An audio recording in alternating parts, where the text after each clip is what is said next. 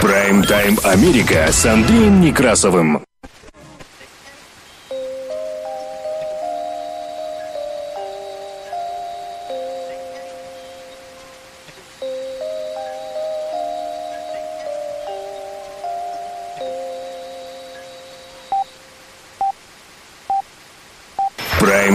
Америка с Андреем Некрасовым. Добрый день. Работает служба информации медиацентра. Вас приветствует в студии за пультом и у микрофона Андрей Некрасов. Как обычно, мы открываем выпуск последних известий краткой сводкой новостей этого часа. Оставайтесь с нами. Прайм-тайм Америка с Андреем Некрасовым. Американская трагедия. Более 20 человек 18 учеников начальной школы и трое взрослых стали жертвами стрельбы, которая произошла во вторник в начальной школе на юге штата Техас. Джо Байден заявил, что американцы должны противостоять оружейному лобби. Конец цитаты. Более 50 лет тому назад администрация президента США Линдона Джонсона заявила, что огнестрельное оружие является главным орудием смерти в американской преступности, и главным образом это является результатом небрежного отношения нашей культуры к огнестрельному оружию и к его наследию вооруженных самостоятельных граждан. Конец цитаты. Владимир Зеленский, президент Украины, выразил соболезнования в связи со стрельбой в Техасе. А между тем в Мариуполе обнаружено еще около 200 тел. Путин упростил выдачу гражданства Российской Федерации для жителей Запорожской и Херсонской областей Украины. ЕС предлагает считать уголовным преступлением нарушение санкций против России. Активы Юрия Иванющенко в Швейцарии могут быть конфискованы. Альфа Групп предложила подарить Грузии акции Боржоми. Джордж Сорос считает, что война в Украине может стать началом Третьей мировой войны. Союзник Эрдогана заявил, что Турция может вообще выйти из НАТО. Соединенные Штаты Америки ввели санкции против компаний, отмывавших деньги для КУЦ. А Северная Корея запустила целых три баллистические ракеты. Журнал Time включил Зеленского и Путина в список 100 самых влиятельных людей на планете Земля. Соединенные Штаты не продлили лицензию для обслуживания госдолга Российской Федерации. Соединенные Штаты доставят британское детское питание. Уолл-стрит снова в минусе. В Нью-Йорке арестованы подозреваемые в убийстве в метро. У нас тут пьяный амиш. Управлявшего лошадиной упряжкой мужчину задержали после столкновения с машиной помощника шерифа. Hyundai отзывает тысячи автомобилей в США, у них взрываются ремни безопасности. Это опасно. Правоохранительные органы просят жителей и туристов, гостей Сан-Франциско не посещать самый популярный парк города. Тем временем Соединенные Штаты повышают въездной сбор в аэропортах. И Сноптики прогнозируют катастрофический сезон ураганов в Атлантике с ураганами типа Катрины. Таковы новости в кратком изложении, которые поступили к нам к этому часу в редакцию медиацентра. Прайм-тайм Америка с Андреем Некрасовым. И как раз о погоде за бортом, да и не только. В Филадельфии синоптики обещают, что будут грозы в пятницу и в субботу. Частично солнечная погода, а частично дожди с грозами при температуре сначала в районе 83, потом в районе 80 градусов по Фаренгейту. В принципе, такая погода будет на long weekend. Судя по всему, замечательная. А вот в Портленд metro area похолодание к long weekend'у. Притом будут также и дожди, и воздух будет, внимание, прогреваться даже не больше 55-56 градусов по Фаренгейту в грядущий long weekend. А по ночам столбик будут опускаться даже до 45 градусов, и при этом будет дождливо. Прайм-тайм Америка с Андреем Некрасовым. Работает служба информации медиацентра. Вы можете слушать нас на частоте 1040 АМ в аналоговом и цифровом режимах HD в штатах Орегон Вашингтон, где нас также можно принимать на радио KBSF-LP на частоте 100,7 FM. На востоке Соединенных Штатов Америки слушайте нас в Филадельфии, в штате Пенсильвания, на радио WHIILP на частоте 106,5 FM. Вы также можете слушать выпуски последних известий и другие полезные программы в виде подкастов на Spotify через CarPlay в каждом автомобиле траке в любое удобное для вас время. Мы переходим к более подробному изложению важнейших событий. Оставайтесь с нами. Прайм-тайм Америка с Андреем Некрасовым. Соединенные Штаты Америки, штат Техас. Более 20 человек 18 учеников начальной школы и трое взрослых стали жертвами стрельбы, которая произошла во вторник в начальной школе на юге штата Техас. Об этом сообщил сенатор штата Техас Рональд Гутеррес со ссылкой на техасских рейнджеров. Губернатор Грег Эббот сообщил на специальной пресс-конференции через несколько часов после стрельбы, что в результате стрельбы были убиты 14 школьников и один учитель. Однако сенатор Гутьеррес в интервью CNN уже позже сообщил со ссылкой на полицию Техаса, что количество погибших возросло до 21 человека. Это 18 маленьких детей и трех взрослых. Мотивы массового убийства, произошедшего во вторник в Техасе, ставшего в последние годы уже обычным для Соединенных Штатов Америки явлением, в настоящее время неизвестны. Губернатор Эббот рассказал, что подозреваемый по информации очевидцев подъехал к школьному кампусу на автомобиле и вошел в здание школы, вооруженный пистолетом и винтовкой. Следователи располагают информацией о том, что перед тем, как открыть стрельбу в школе, Рамос, так его зовут, застрелил свою бабушку. Сначала он ее ранил, и, судя по всему, она позже скончалась в больнице. Телеканал CBS News сообщил об этом со ссылкой на неназванные источники в правоохранительных органах. Сообщается, что субъект застрелил свою бабушку перед тем, как пойти в школу. У меня нет дополнительной информации о связи между этими двумя случаями стрельбы. Конец цитаты, сообщил Эббот журналистам. По словам губернатора Техаса, подозреваемый 18-летний Сальвадор Рамос был убит полицейскими на месте происшествия в перестрелке. Он застрелил и убил ужасным и непостижимым образом. 18 учеников и учителей. Нападавший мистер Рамос погиб, как сообщается, в перестрелке с полицейскими. Конец. Цитата сказал Эббот. Президент Джо Байден был немедленно проинформирован о трагедии в Техасе, и об этом сообщила пресс-секретарь Белого дома Карин Жан-Пьер. Байдена будут продолжать регулярно информировать по мере того, как будут становиться известными все подробности этого жуткого инцидента. Конец цитаты. Добавила она. Его молитвы посвящены семьям, которые были затронуты этим ужасным событием, и он выступит к нации со специальным обращением. Так было написано в Твиттере во вторник. При этом Джо Байден отдал распоряжение о том, чтобы все американские флаги на здании Белого дома и других федеральных зданий были приспущены в знак уважения к жертвам стрельбы в Техасской начальной школе. Флаги будут находиться в приспущенном состоянии до конца дня 28 мая, так говорится в специальном заявлении президента. Вице-президент США Камала Харрис заявила во вторник, что масштабы насилия с применением огнестрельного оружия достигли в США такого уровня, что с этим пора уже заканчивать. Наши сердца продолжают разбиваться. Нам нужно набраться смелости, чтобы действовать. Конец цитаты сказала Харрис. Трагедия в школе в Ювальде стала самой кровавой стрельбой в начальной школе со времен теракта в школе Сэнди Хук в штате Коннектикут в 2012 году, когда погибли 20 детей и 6 сотрудников школы. Стрельба прошла около полудня в начальной школе Роба в городе Уальде, примерно в 130 километрах от Сан-Антонио, то есть на юге Техаса. В этом городе проживает около 15 тысяч человек.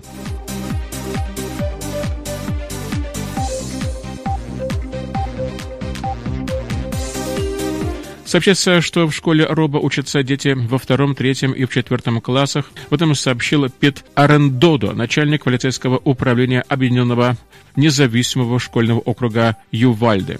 В американских школах эти классы обычно посещают дети в возрасте от 7 до 10 лет, даже не тинейджеры.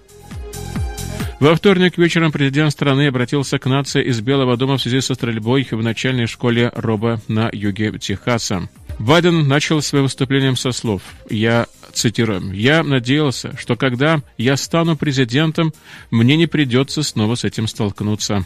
Конец цитаты.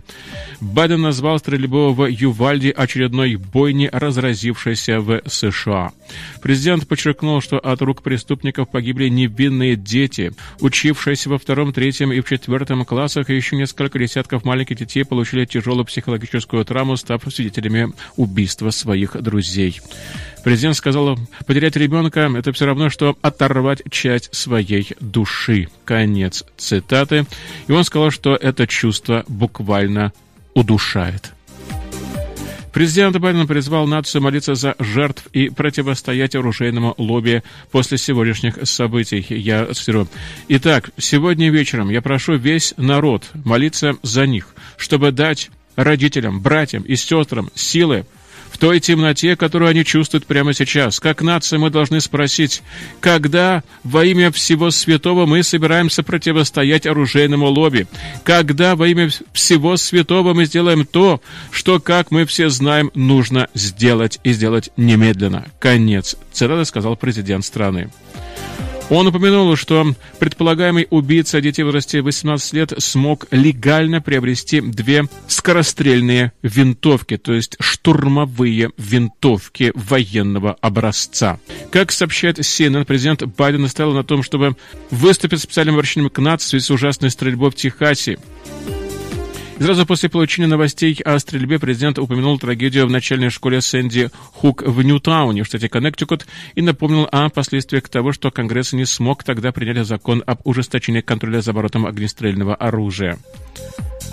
Байден, который во время стрельбы в начальной школе Сэнди Хук в 2012 году был вице-президентом страны, отвечал в администрации Обамы за реализацию этой законодательной инициативы.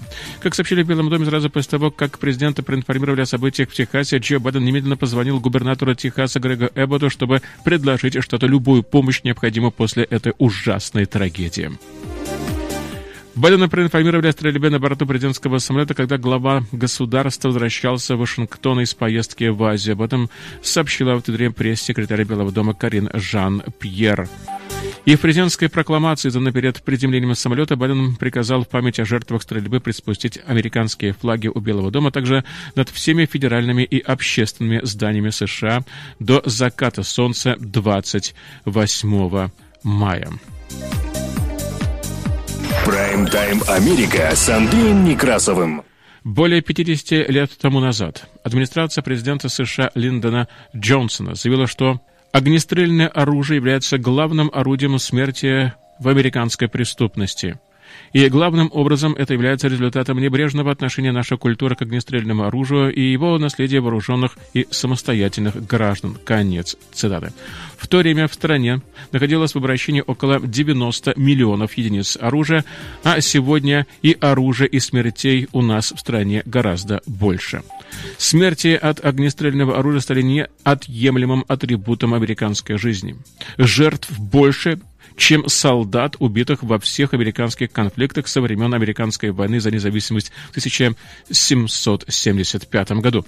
Только в 2020 году от огнестрельных ранений погибли более 45 тысяч американцев, будь то в результате убийства или самоубийства. Это больше, чем в любой другой год за всю историю наблюдения. Эта цифра на 25% больше, чем 5 лет тому назад, и на 43% по сравнению с 2010 годом.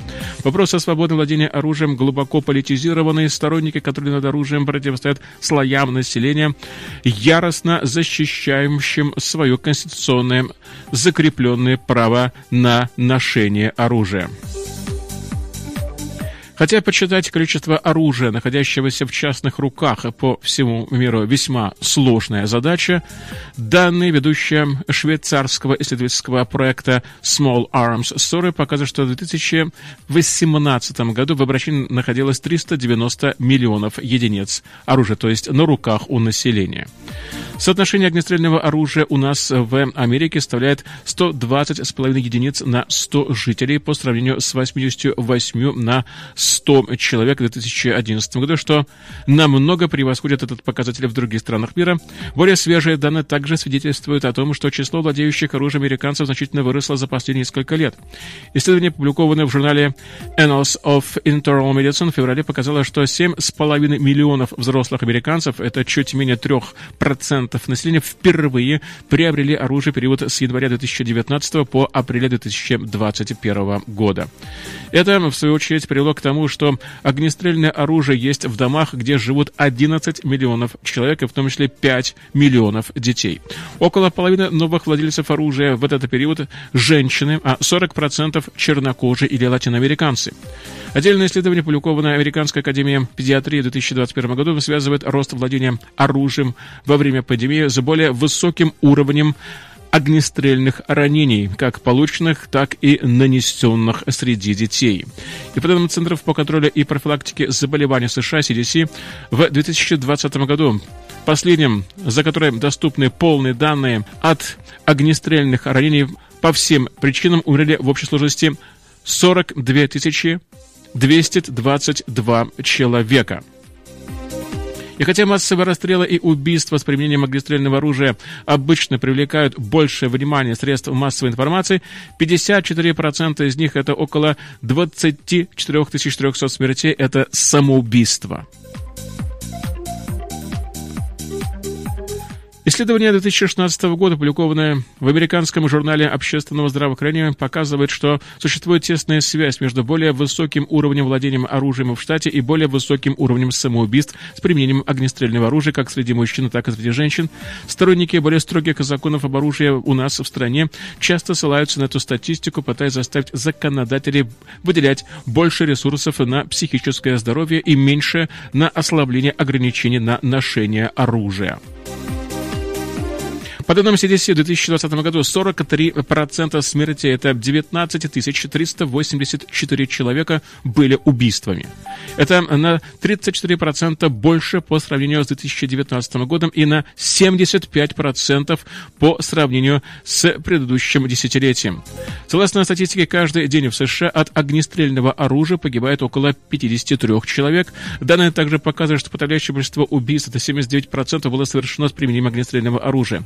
Это значительно больше, чем в Канаде, Австралии, Англии и во многих других странах мира. Смерти от массовых расстрелов, которые привлекают международное внимание, трудно классифицировать. Хотя в стране нет единого определения массовых расстрелов, ФБР уже более 10 лет отслеживает инциденты, когда человек принимает участие в убийстве или попытке убийства людей в конкретно взятом населенном пункте. Конец цитаты. И по данным ФБР, в период с 2000 по 2020 годы в Соединенных Штатах Америки произошло 345 инцидентов со стрельбой, в результате которых погибло более 1024 трех человек и 1828 при этом получили ранения. И самым смертоносным нападением стала стрельба в Лас-Вегасе в 2017 году, когда погибло более 50 человек и 500 получили ранения. Однако в результате подавляющее большинство массовых расстрелов погибает менее 30 человек. Согласно опросу, проведенному Gallup, несмотря на широко распространенное и громкое общественное возмущение, часто в связи с насилием с применением огнестрельного оружия, поддержка более строгих законов об оружии у нас в стране в 2020 году упала до самого низкого уровня с 2014 года. Только 52% опрошенных американцев говорили, что хотят ужесточения законов об оружии, а 35% считают, что они должны оставаться прежними.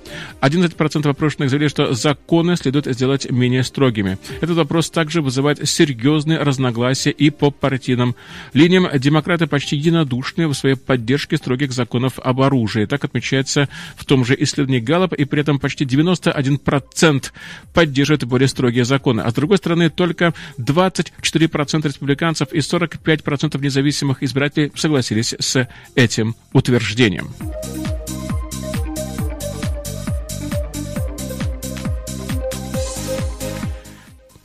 Президент, охваченный войной Украины, в среду прокомментировал стрельбу в школе в Техасе, в результате которой погибли по меньшей мере 19 детей. По словам Владимира Зеленского, ужасно, когда в мирное время появляются жертвы стрелков. Я хотел бы выразить соболезнования родным и членам семей детей, которые были убиты в результате этой ужасной стрельбы в школе в Техасе. Конец. Цитата сказал Зеленский.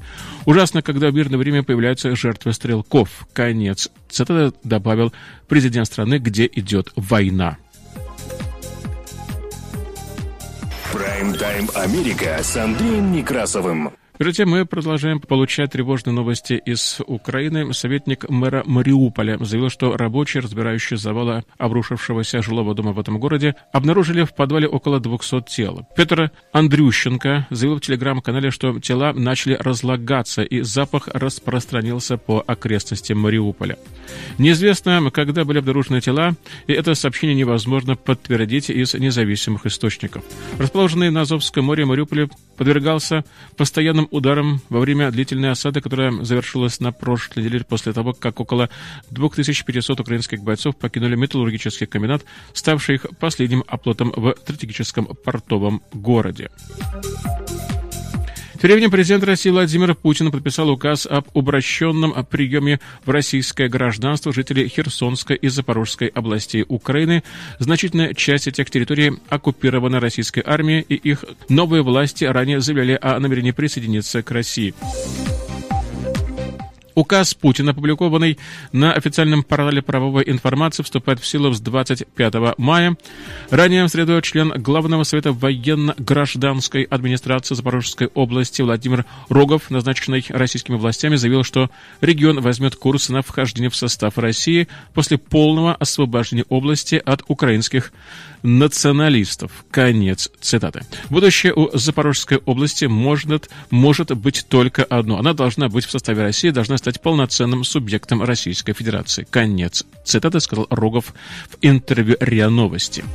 До этого о планах вхождения в состав России говорил зам главы военно-гражданской администрации Херсонской области Кирилл Стремоусов. Мы не планируем быть отдельно независимой республикой. Наша основная задача быть субъектом в составе Российской Федерации. Конец цитаты заявил он РИА Новости накануне. Новым указом Путин внес дополнение в текст документа, позволяющего получить российские паспорта по упрощенной схеме жителям самопровозглашенных Донецкой и Луганской народных республик. В июле прошлого года первый замглавы Комитета Госдумы по делам СНГ Виктор Водолацкий сообщил, что гражданство России в упрощенном порядке получили 611 тысяч жителей Донбасса и прогнозировал, что к концу года их число достигнет 2 миллионов.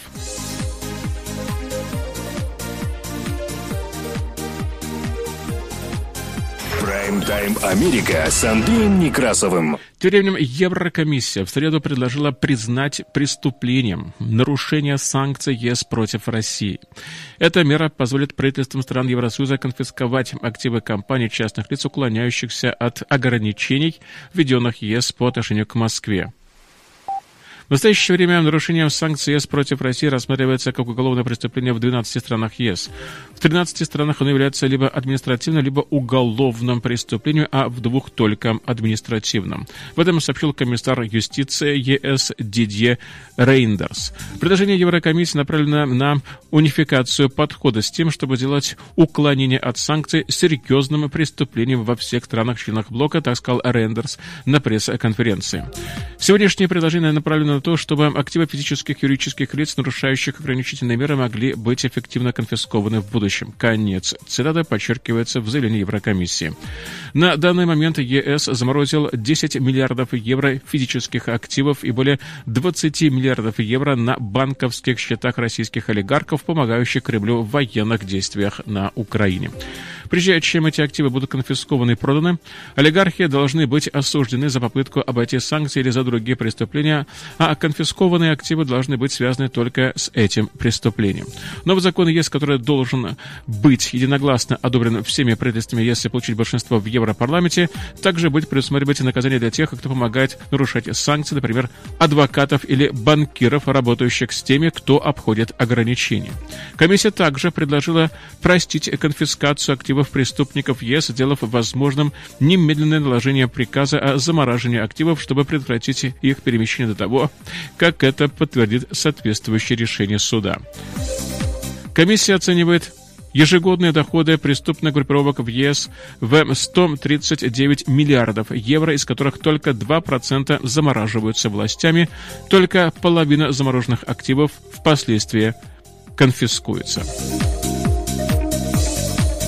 Правительство Швейцарии планирует арестовать активы на сумму более 100 миллионов швейцарских франков. Это 104 миллиона долларов, принадлежащие Юрию Иванющенко и его семье. Об этом сообщило в среду правительство Швейцарии. Напомню, что Иванющенко является сотрудником бывшего президента Украины Виктора Януковича, свергнутого в 2014 году. В заявлении правительства Швейцарии говорится, что разбирательство касается активов Юрия Иванющенко и его семьи, которые были заморожены после революции в Украине в 2014 году. При этом подчеркивается, что этот шаг не связан с санкциями, которые Берн ввел против России в этом году. Минфин Швейцарии теперь попросит Федеральный административный суд одобрить конфискацию активов активов, чтобы они могли быть возвращены в Украину. Об этом заявило правительство Швейцарии. Через несколько дней после свержения Януковича Кабинет министров Швейцарии распорядился заморозить любые активы свергнутого президента и его окружения в Швейцарии, включая Иванюченко, бывшего члена парламента, который считается доверенным лицом экс-президента Украины. Производителя минеральной воды Боржоми, компания IDS Боржоми, в которой 60% доли принадлежит Альфа Групп российских олигархов Михаила Фридмана и Германа Хана, намерена безвозмездно передать грузинскому государству часть своей доли в бизнесе. В этом заявил премьер-министр Грузии Ираклий Гарибашвили. Я цитирую, есть предложение, что они передают государственную долю, стоимость которой, грубо говоря, составляет 100 миллионов долларов. Заключение будет через несколько дней. Это все мы утвердим на следующем заседании правительства.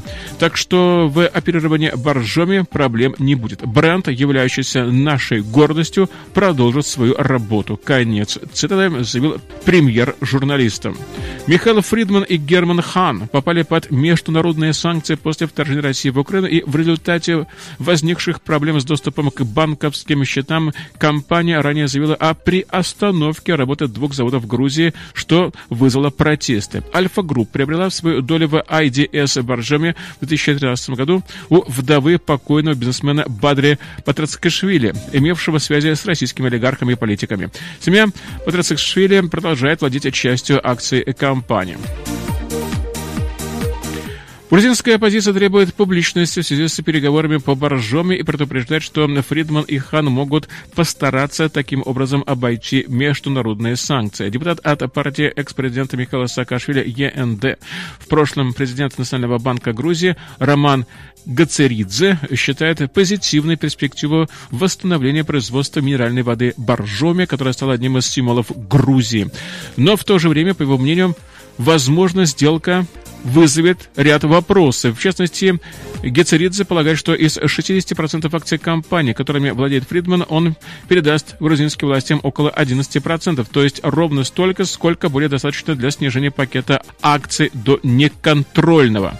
И в то же время, как говорит Гацеридзе, возникает, конечно, определенные сомнения, почему олигархи не передали доли в компании своим же партнерам. Например, семье Патрахасашвили, а решили подарить свои акции непосредственно государству. По словам оппозиционера, в данном случае возникает следующий вопрос. Не кроется ли за этой сделкой конфиденциальная договоренность о возврате в будущем доли российских олигархов, что, по сути, означает обход санкций? Также, по словам Гацеридзе, особенно интересно узнать детали сделки, касающиеся обязанностей, взятых государством при получении доли Альфа групп. Например, ограничено ли право государства по продаже переданной ей безвозмездной доли. Вся история с подарком олигархам на сумму в 100 миллионов долларов вызывает массу вопросов. Для того, чтобы все эти сомнения расселись, в случае, если предложение компании реализуется, и они действительно подарят часть своей доли грузинскому государству, то власть должны выставить на продажу на аукционе переданную долю в Боржоме, а также обнародовать все части этого договора. Конец цитаты, считает Гацелидзе. Напомню, что широкую популярность минеральная вода Боржоми получила в XIX веке. Строительство первого разливочного завода минеральной воды Боржоми было начато в 1854 году.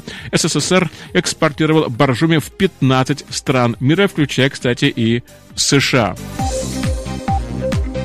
Прайм-тайм Америка с Андреем Некрасовым. Американский бизнесмен и филантроп, основатель фонда «Открытое общество» Джош Сорос призвал как можно скорее нанести поражение Владимиру Путину в Украине. Сорос выступил на Всемирном экономическом форуме в Давосе и, по его мнению, это лучшая и, возможно, единственная возможность сохранить нашу цивилизацию. Конец цитаты.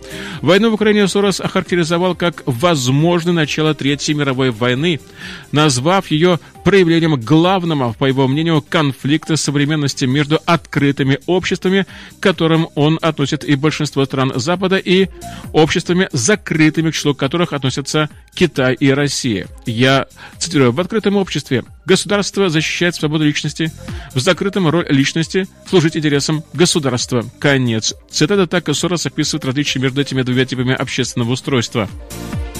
По мнению бизнесмена, в последние 20-летия авторитарные тенденции в мире на подъеме, в том числе потому, что закрытые общества поставили себе на службу современные технологии. По мнению Джорджа Сороса, из-за войны все другие проблемы, стоящие перед человечеством, включая борьбу с изменениями климата, сейчас практически отошли на второй план, и это, а не только рост авторитарных тенденций, стоит под угрозой мировую цивилизацию, поскольку изменения могут принять необратимый характер.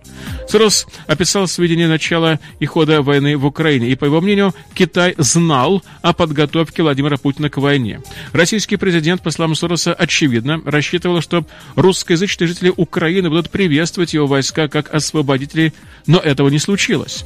После поражения под Киевом Путину пришлось менять свои планы. Сорос упомянул об осаде Мариуполя, предположив, что ее руководил генерал Владимир Шаманов. Неясно, чем, кстати, подтверждено такое утверждение Сороса.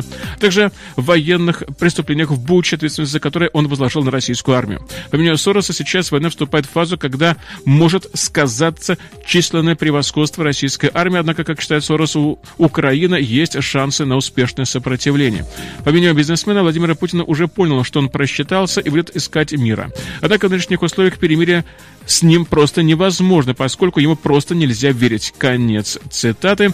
Сорос поддержал решение ЕС и укрепление европейского единства вплоть до федерализации, а также предположил, что у китайского лидера Си Цзиньпиня из-за ошибки в поддержке Путина и оказавшейся, по мнению Сороса, неэффективной политики нулевого ковида могут начаться очень серьезные проблемы. Прайм-тайм Америка с Андреем Некрасовым.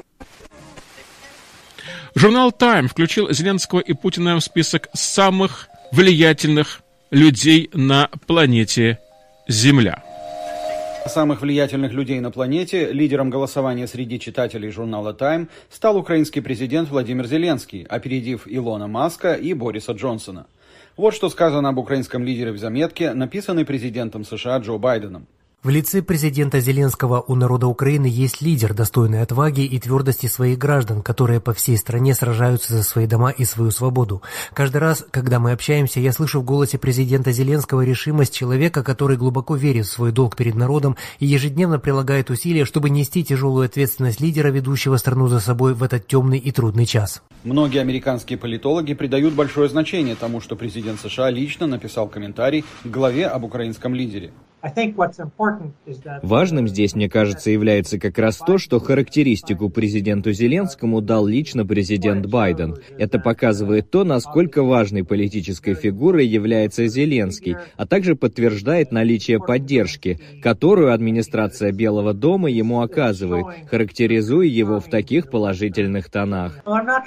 Я не уверен, что такая публикация поможет украинцам больше, чем материальная поддержка, которую США и другие западные страны оказывают Украине, но она, безусловно, должна поднять настроение и вдохновить администрацию Зеленского в том смысле, что украинский президент не только помещен в один ряд с президентом Байденом, который тоже находится в этом списке. Для президента Зеленского было бы очень прискорбно, если бы при наличии Путина в этом списке он не был бы в него включен. Попал в список журнала «Тайм» и президент России Владимир Путин, а статью о нем попросили написать политзаключенного Алексея Навального, отбывающего тюремный срок в колонии во Владимирской области. Оппозиционер характеризует Путина как безумца, способного устроить кровавую бойню в центре Европы в 21 веке, и отмечает, что в нынешнем году президент России преподал всему миру хороший урок. Он, Путин, вновь напомнил нам о том, что путь, начинающийся с того, чтобы немного подделать выборы, всегда заканчивается диктатурой, о том, что диктатура всегда ведет к войне. Мировые лидеры годами лицемерно говорили о прагматичной позиции и выгодах в международной торговле. Цена войны, военная и экономическая помощь Украине, беженцы, санкции – все это будет стоить в сотни раз дороже, чем приносили нефтяные и газовые контракты, на подписании которых было так принято пить шампанское. Прямо сейчас Путин ведет урок на тему «Как обнулить экономический рост своей страны за 20 лет». Однако ответ на главный вопрос «Как же остановить злобного сумасшедшего с армией, ядерной бомбой и членством в Совбезе ООН» нам всем предстоит найти самим. Подобные списки – вещь весьма субъективно отражающая видение редакции журнала, но тот факт, что заметку о президенте России написал один из лидеров российской оппозиции, господин Навальный, который был мишенью для режима Путина, лишь подчеркивает, что термин «влиятельный» может быть как позитивным, так и негативным. Путин, как автократ, совершающий в Украине военные преступления, оказывает огромное негативное влияние на события как внутри России, так и глобально. И то, что реакция мирового сообщества на это оказалась настолько солидарной, а трансатлантический альянс стал сейчас несравненно крепче, чем, скажем, год назад, это во многом прямое следствие тех жестокостей, которые Россия творит в Украине. Из политических лидеров в список также вошли сам президент США Джо Байден и председатель КНР Си Цзиньпин. Но, разумеется, рейтинг журнала Time не ограничивается только политиками. По традиции он разделен на несколько категорий, среди которых люди искусства, титаны, кумиры, пионеры, что по-английски означает первопроходцы, и новаторы. Прайм-тайм Америка с Андреем Некрасовым. Работа службы информации медиацентра. Мы продолжаем выпуск последних известий, которые транслируются на частоте 1040 АМ в аналоговом и в цифровом режимах HD в штатах Орегон и Вашингтон, где нас также можно принимать на радио KBS FLP на частоте 100,7 FM. На востоке Соединенных Штатов Америки слушайте нас в Филадельфии, в штате Пенсильвания на радио WHIILP на частоте 106,5 FM. Вы также можете слушать выпуски последних известий, а также другие другие программы в виде подкастов на Spotify через CarPlay в каждом автомобиле и траке в любое удобное для вас время. Мы продолжаем выпуск последних известий «Экономические новости». Прайм-тайм Америка с Андреем Некрасовым. Действие лицензии Минфина США, позволяющей держателям российских суверенных облигаций получать долларовые платежи по погашению долга, истекает 25 мая.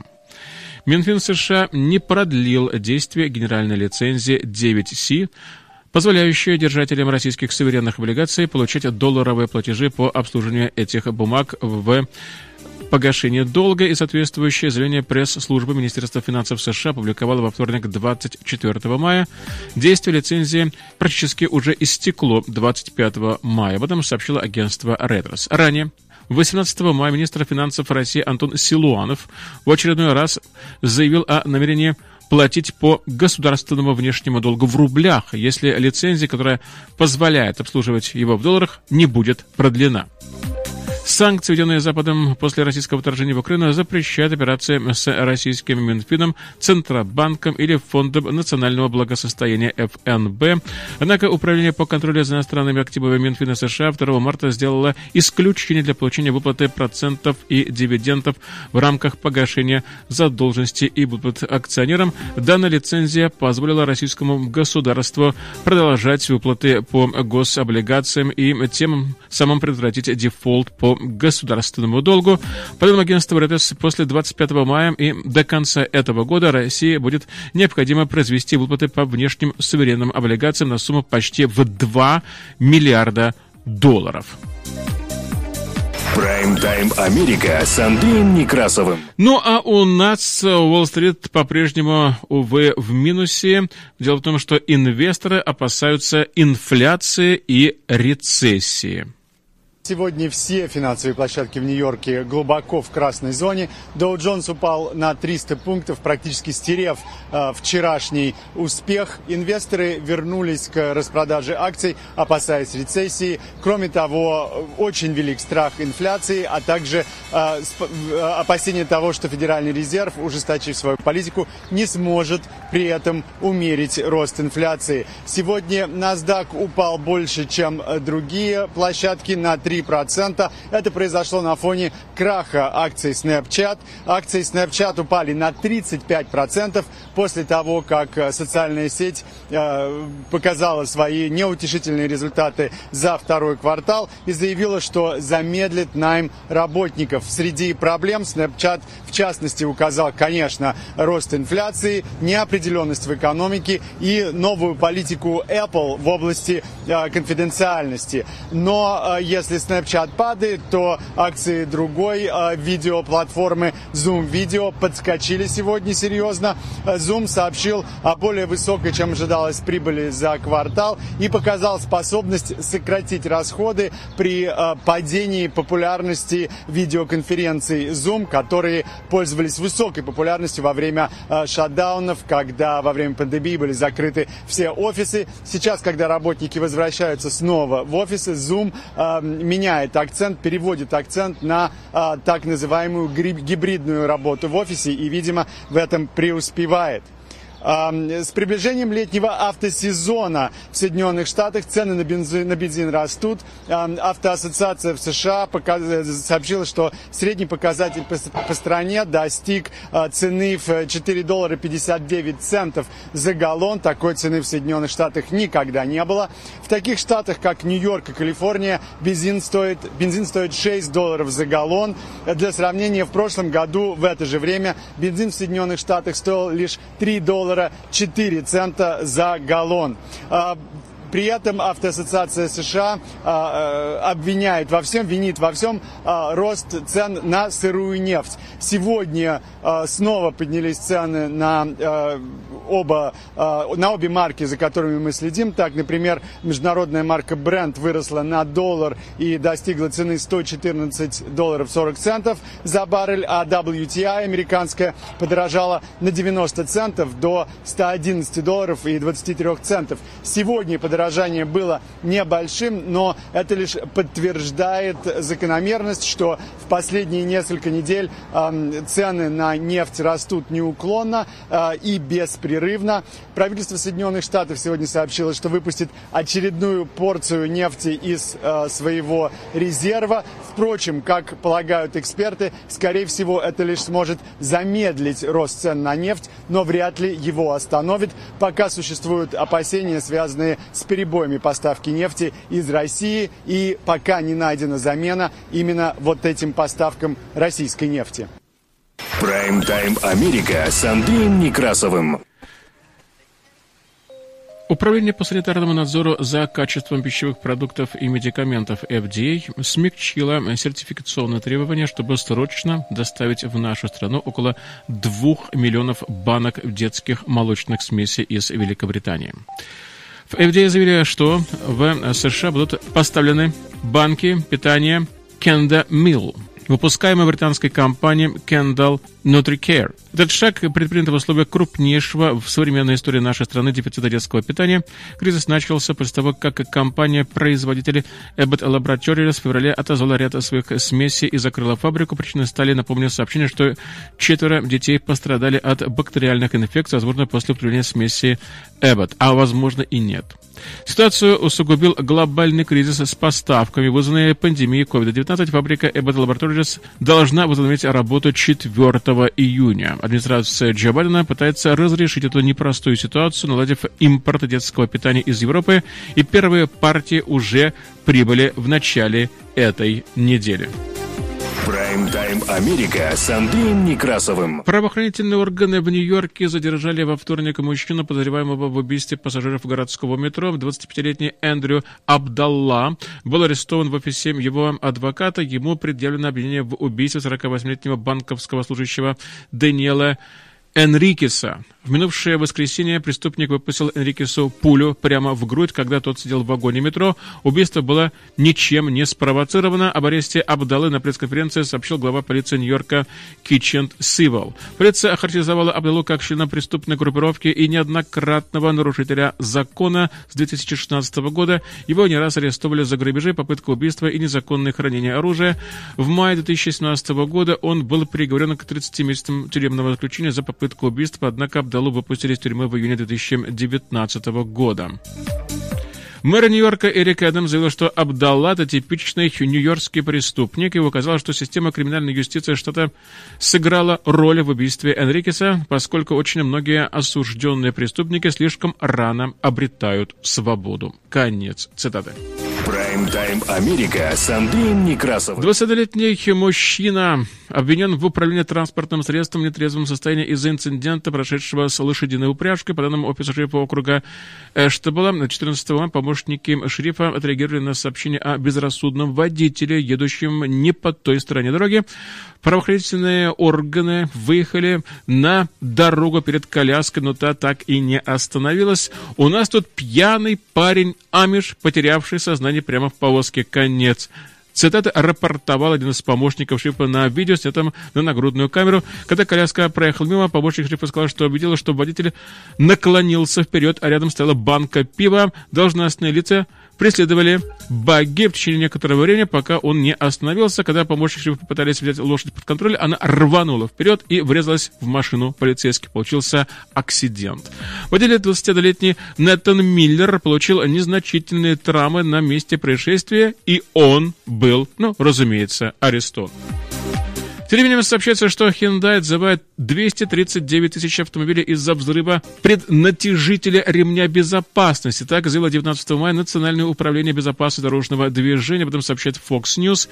Пострадавшие автомобили включают Hyundai Accent, произведенный период с 2019 по 2022 год, Elantra с 2021 по 2023 года выпуска, HEV Elantra с 2021 по 2022 год. Ожидается, что владельцы пострадавших транспортных средств получат письма, уведомления до 15 июля. Взорвавшийся преднатяжитель ремня безопасности может выбросить металлические фрагменты прямо в автомобиле, ударить пассажиров и привести к серьезным травмам. Конец цитаты так и написала NHTSA об этой серьезной неисправности. Еще одна проблема. Профсоюз, представляющий сотрудников полиции парков США, советует людям держаться подальше от национальной зоны отдыха «Золотые ворота», то есть Golden Gates, и национального парка Президио в Сан-Франциско этим летом из-за кадрового кризиса, который делает парки небезопасными для посетителей, то есть и для жителей, и для туристов. И в предупреждении опубликовано в пресс-релизе приказа Ордена полицейского братства. Полиция парков 24 мая днем опубликовала это заявление. Говорится, что семьям следует избегать ненужных поездок в национальный парке Сан-Франциско из-за кадрового кризиса. Конец цитаты. По данным профсоюза, в полевом отделении полиции парков США Сан-Франциско есть всего лишь 11 офицеров, которые могут патрулировать Президию и национальную зону отдыха «Золотые ворота», в которые входят Форт Мейсон, Форт Пойнт, Ленд Энд, Бейкер Бич, Оушен Бич и Форт Фансон. Почти каждый день требуется сверхурочная работа, чтобы убедиться, что полиция соответствует минимальному штатному расписанию в три патрульных офицера для президио, что требуется по контракту с трастом, управляющим этим парком. Ситуация, судя по всему, очень-очень непростая, и в праздничные выходные, посвященные Дню поминовения, миллионы американских семей вносят последние штрихи в свои планы на летние каникулы. Мне очень грустно говорить, что эти планы не должны включать посещение национальной зоны отдыха «Золотые ворота» или «Президио», потому что, проще говоря, они небезопасны. Конец. Цитата так предупредил Кеннет Спенсер, председатель профсоюза в специальном пресс-релизе. Между сообщается, что таможенно-пограничная служба США объявила об увеличении платы для международных путешественников в рамках программы безвизового въезда в Америку, то есть Travel Pulse. И согласно Business Travel News, официальные лица опубликовали в Федеральном реестре уведомление о том, что начиная с 26 мая стандартная плата для прибывающих путешественников возрастет с 10 долларов до 17, плюс дополнительный административный сбор в размере 4 долларов. Поэтому, если вы об этом не знали, то знайте. Так у нас новости, которые поступили к нам к этому часу. Так что добро пожаловать в США. Платите больше и наслаждайтесь. В авторском выпуске последних известий была использована информация агентства Reuters, Associated Press, агентства France Press, CNN, NBC Philadelphia, CBS, ABC Нью-Йорк, Fox, Oregon, CBC Canada, NBC World Service, Интерфакс, Голоса Америки, Эфир Дайджест, мониторинговая служба радиоцентра и медиа-центра Slavic Family. Очень кратко о погоде, хотя, хотя кратко на самом деле не получится. Синоптики прогнозируют катастрофический сезон сезон ураганов в Атлантике, даже с ураганами типа Катрины. Правда, в прошлый раз они тоже нас предупреждали, и ничего такого не случилось. Посмотрим, что будет в этот раз. В Филадельфии на long weekend, судя по всему, будет шикарная погода. Правда, начнется на чуть позже шикарная погода, потому что в субботу еще будут дожди с грозами, где-то до 80 градусов по Фаренгейту. В Порт-Метроире будет, увы, холодно, реально холодно. Днем где-то в районе 55-56, а ночью где-то в районе 45-46, к тому же дождливо. Всех вам благ и до новых встреч в эфире.